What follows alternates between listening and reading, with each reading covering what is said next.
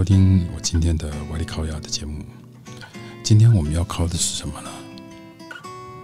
在你睡觉前，我希望这个单元哦，这一季的节目能够在你睡觉前当你的晚安曲，或是当你的安眠曲。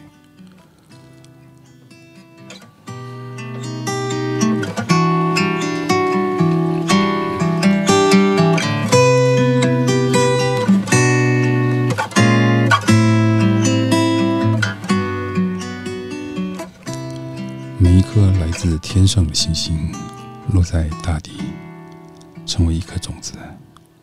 但是有没有机会扎根呢？呱呱落地的所有的婴儿，为何都是同样的，用哭的声音来代表他痛且快，或是快且痛呢？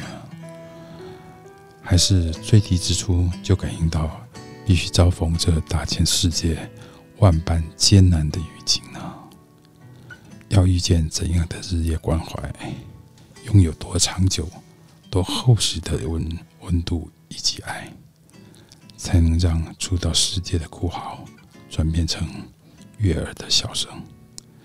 你的路是你自己走的，还是不断被别人牵着走呢？很多人呢说自己的生命掌握在自己的手上。也，但是也有很多人，他们说，他命就是这样子，一辈子就是这样子。他被家庭给束缚了，他被什么束缚了？他被小孩束缚了，被老公束缚了，被什么束缚了？也有人这样说。你自己的路，其实要靠你自己走。当来自星星的你来到人间，落入凡尘之后。你身边有人，有树，有天地，有爱。还记得那个矗立在眼间模糊的指尖，那初入幼儿园时候，你曾经哭哭啼啼的不愿意上幼儿园吗？在后来的旅程中，随着环境的转移。圈住了你的围墙，一个比一个更高，你却日益习惯这样子压抑生活的渐进，让自己高墙里面经历了读书学习的重新重逢之后，你才发现原来自己是多么的渺小，原来自己是多么的伟大。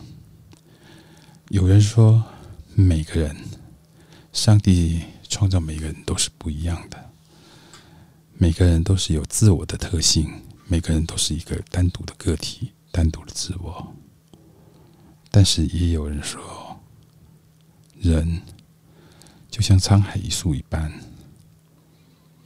渺小，而且无能，没有办法去面对。外来世界的宇宙的抗争，包括天气吧。其实有个心理学家，他主张，过往的心理学家的实验已经证明了，负面的情境对人的影响非常的巨大，可以让人变得越来越凶暴。我们急需要为自己制造更多正面积极的情境，就像逆时针的。实验一样，在一周之内，借由年轻二十岁的心态来参与其中的生理、心理，让他变年轻；又或者把二十岁的正能量的意象、信念、字词、画面注入潜意识中，让自己提升自己记忆力以及困难任务的持久力跟耐力。很多人说，现在的心理学家说的是一套，可是你不知道的是，很多心理学家他自己也吃药，他自己也需要吃一些精神精神疾病方面的药物。为什么呢？因为他听了太多太多负能量的东西了，他必须要为自己让自己产生一些正能量。所以，我们希望提供我们注入心灵的正向、真正的面相是正确的，是安定的，而不是让负面的形象一直在吹袭着你，让你走不出来。庄子教我们说，要做会选择，选择出将逆境跟挑战视为一个有意义的事情。庄子教导我们做出选择，选择把逆境以及挑战视为一种有意义的事情，并用最有成效的方法方式去呈现它。日渐成熟之后，让万般的波澜成为载舟浮沉的一个助力，让惊涛骇浪等负面的负能量能够发挥，变成正能量。供你成语翱翔，漫漫长夜，看得到繁星点点，光如白昼。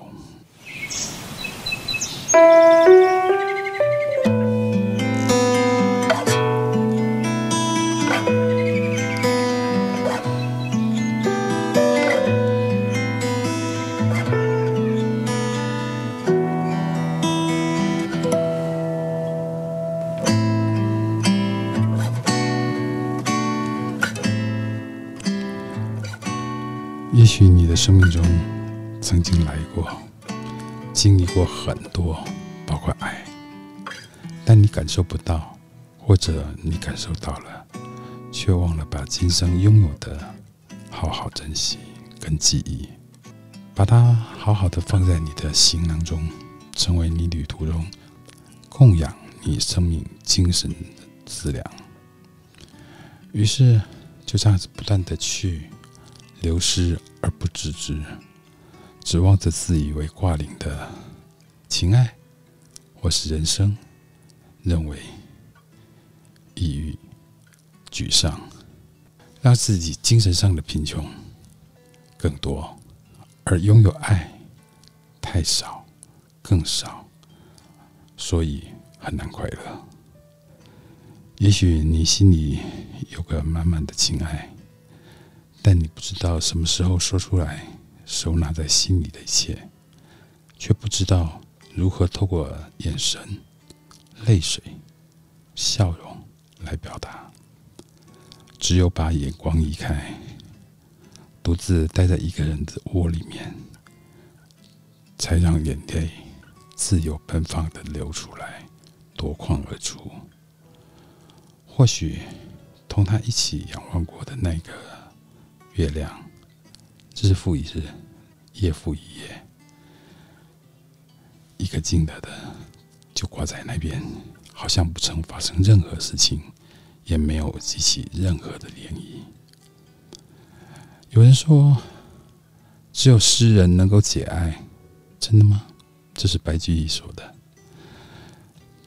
但是诗人，请问为什么？凭什么就能够懂得？就能够知觉感受到如此细小、幽微的爱呢？其实，你我也可以。诗读的时刻就开始了。诗人能够解爱，你我也可以。诗人是天上摘星，只因天上的清澈的眼神与至诚的心情。是一种保有者，于是，在我们眼里、心里，都会体会出他的光。我们感受他的感受，感受他的感知。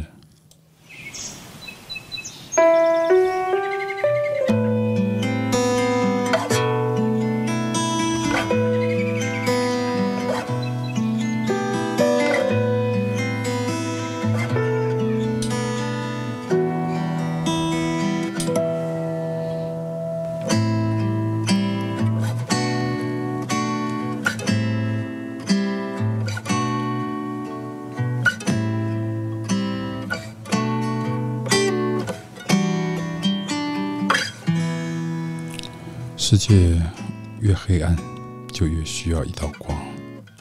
最大的感动是无声的，最好留下的短短的诗。庄子说：“生物是以息相催，那么注定在万物气息相催之时，我们有没有可能只相扶相爱，而不相累相伤？不要去局限于小小躯壳的心灵纠结。”斟满尘埃。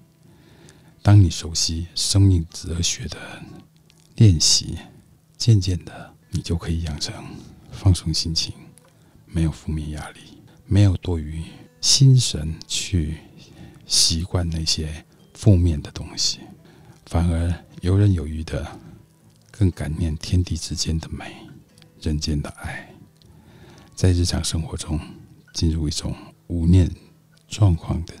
心态，人生幸福与否，本是来自人人内心的感觉以及感受。当你的感受加强了，过去觉知不到的世界之美，感受不到的人情之善，现在感受到了。过去不善于表达的自我，包括思想，包括情感，以及内心深处的感念之情。现在也可以表达了，肯定你会倍感幸福。